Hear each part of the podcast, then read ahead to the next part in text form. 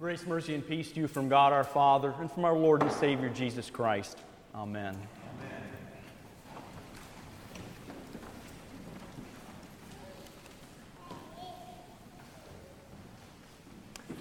So, which of the two miracles in tonight's gospel lesson from St. Luke do you consider to be the more amazing? The first one or the second? Not a trick question. There really are two in there, maybe more. We just have to move our eyes and our thoughts away from our undue obsession with the physical things of life and turn them to the spiritual. The first miracle is the healing that our Lord Jesus provides to the ten men who suffered from leprosy. Their flesh, just like ours, was in the process of deterioration. It was just happening to them at a more noticeable rate and much more rapidly. And they were probably suffering far more physical discomfort than we usually do. But make no mistake, until Jesus comes again to rescue and to restore our bodies on the last day, we will continue to go the way of all flesh, eventually succumbing to the effects of living in a fallen and sinful world. The second miracle, the one that is hidden from most people's view, is the change in the heart of that one man who returned to worship Jesus. He brought both words and actions of thanksgiving for the great blessing that he had received in his healing. Now, whether or not you've ever had a serious health problem and whether or not that problem has been healed by the loving touch of God's hand. That second miracle has taken place in your life. I say that with confidence on account of the very simple fact that you are here this evening. While many sit in restaurants and bars filling themselves with passing things, you came here to be filled with eternal things. While some are frantically wrapping up their work tonight so that they can enjoy a long weekend, you came here trusting that Jesus has completed the most important work of all. You were led to begin this national holiday of giving thanks by receiving once again both the reminders and the very real blessings of those things for which we should be most thankful of all. Almost all Americans will observe Thanksgiving tomorrow in some way that is at least slightly different from a normal Thursday. A lesser number, however, will even pause to contemplate the good things in their lives for which they are to be thankful. A smaller number still will acknowledge that these things have been provided to them and to others by a being more powerful than themselves and far, far too few will give thanks and praise to the one true God, the one who created all things, sustains all things, and who has redeemed all people by the suffering and death of his Son, Jesus Christ. Yet, this God that we worship and we confess, the same God who sustained the Israelites through all things and was confessed by Moses in our first lesson from Deuteronomy tonight, the same God has blessed all people, grateful or not. God showed his abundant grace through Jesus by healing all of these lepers. In the same way, God blesses all people in various ways, including those who are ungrateful and those who do not believe in Jesus. Notice first and foremost that Jesus did not wait for any thanks before healing these men. He acted first. God always takes the initiative with us, whether we notice it or we don't. But also notice here that faith does play a very key role in their healing. All ten of these men had some degree of confidence in Jesus, else they would not have stood there by the side of the road calling out to him for mercy.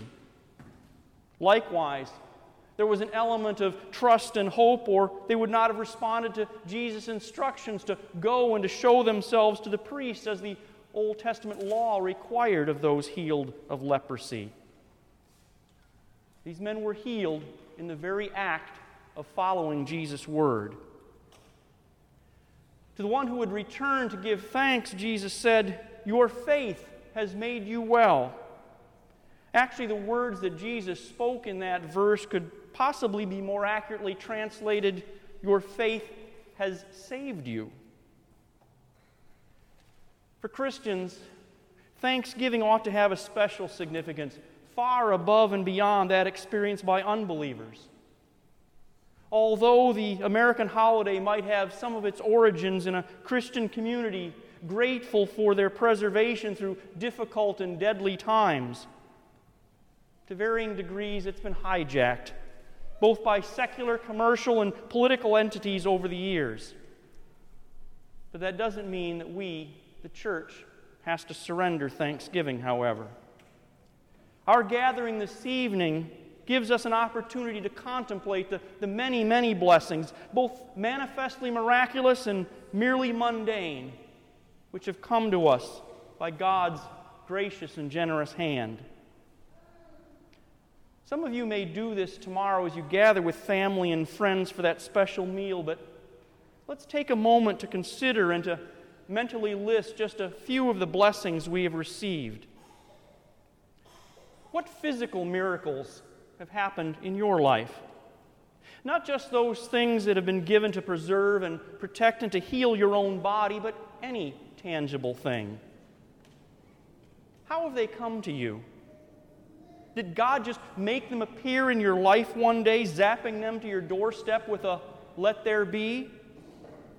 Or did He provide them to you through your knowledge and skills and labors? Or through the labors of many, many others who you may never meet much less thank. We can be thankful for even the seemingly routine things of life. We shouldn't take for granted even the fact that we're alive and we can come here tonight. We shouldn't take for granted our jobs, our schools, those people that we see and interact with every day, even the ones that we don't like so much. The hand of God is in and upon all of these. Consider also those things that God faithfully and consistently provides without ceasing, even when our prayers about them may be infrequent and faltering. Give us this day our daily bread. Thy will be done. Deliver us from evil. Lead us not into temptation. Forgive us our sins. Come, Lord Jesus, be our guest. Let thy holy angel be with me, that the evil foe may have no power over me. Do we only give prayers about our problems and not for the solutions that often come even before we know that the problems exist? Do we only give thanks for that which we notice and not those things that we don't? Do we pray and give thanks for those things that are going just fine? Those hidden and those forgotten miracles also still come from God. We usually remember the special events in our lives for which we ought to give thanks. Those times when the mercy and the power and the love of God are apparent births, healings, confirmations, graduations, weddings, and the like. But do we thank Him often for the blessed deaths of those who have died clinging to Christ and the eternal joy in which they now dwell? Do we consider that our safe arrival here this evening was not a matter of dumb luck or good automotive engineering or our superior driving skills, but the shield that the Lord has extended around us to preserve us until the time of His choosing. I know you have come here this evening to thank God for His many gifts, certainly. And that, that thanks, that arises out of the faith that He has given to you. That faith which is itself a miracle, a spiritual gift for which we ought to be immensely grateful. Jesus asked, Were not ten cleansed? Where are the nine? He was asking his disciples just as He asks us about the proper response to the gifts that He has given. All ten received His healing, only one responded in thanksgiving. All have received His redemption on the cross, yet most reject the gift of salvation which that redemption offers. Lots of people around us receive many of the same earthly gifts that we have received. In some cases, they have even received more and better gifts than we. Yet many will not express any thanksgiving to God for these blessings, whether it be out of ignorance, out of pride, or both. It's not our place to condemn them, any more than it is for us to condemn those nine lepers who did not return to give thanks to Jesus. Instead, we pray in thanksgiving for the faith God has given us, which enables us to give that thanks. We pray for forgiveness for the many times when we too have been ungrateful or oblivious to His blessings. We also pray that the ungrateful will be given their very own miracle and gift, the greatest gift, saving faith in Jesus. And we pray that all of those who have received that gift will continually thank and praise God in Jesus' name for all of their blessings. Our giving of thanks is a message not only to God, but to others as well. Seeing the hand of God behind all of the blessings that we received, we are confessing our faith each time others see our appreciation to the Lord.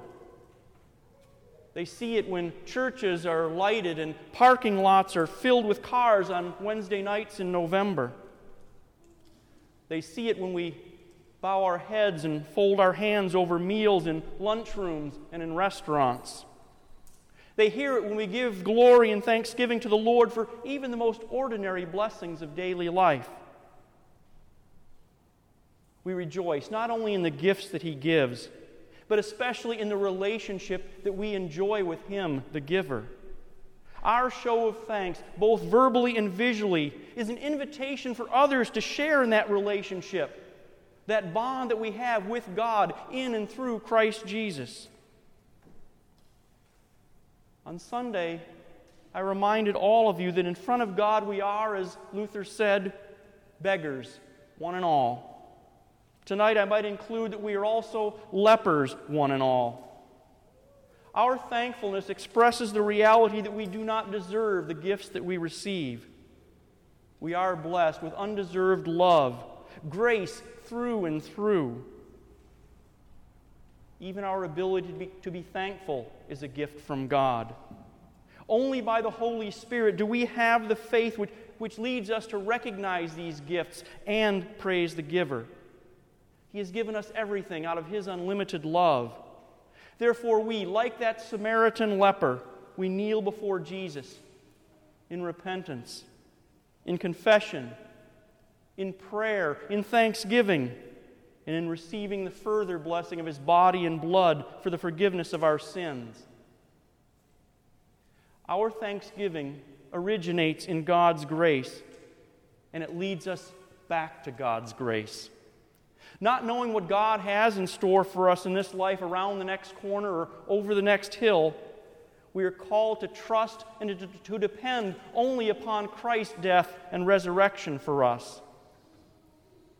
In that trust, in that faith, we are freed from our hopeless attempts to save ourselves or to generate our own blessings, and also from taking credit for any of our own achievements. Rather than pat ourselves on the back, we throw ourselves on the ground before the Lord, begging for mercy, receiving grace, and thanking God who has saved us through his Son. Having the opportunity to give thanks to God provides us with a blessing on top of all of the other blessings. When we, like the Samaritan, come here and fall before Jesus and thank him for his gifts, we once again see His grace. Our ability to offer Him thanks springs out of the fountain of His blood found at the foot of the cross. And then it leads us out into the world. There we remember all of God's goodness and all of His blessings, great and small. And we give Him thanksgiving. And with that thanksgiving, we lead others to Jesus and to the foot of that cross. May God keep your hearts thankful for all of your blessings, even as He keeps you thankful for your salvation and trusting in it now and always. In Jesus' name, amen.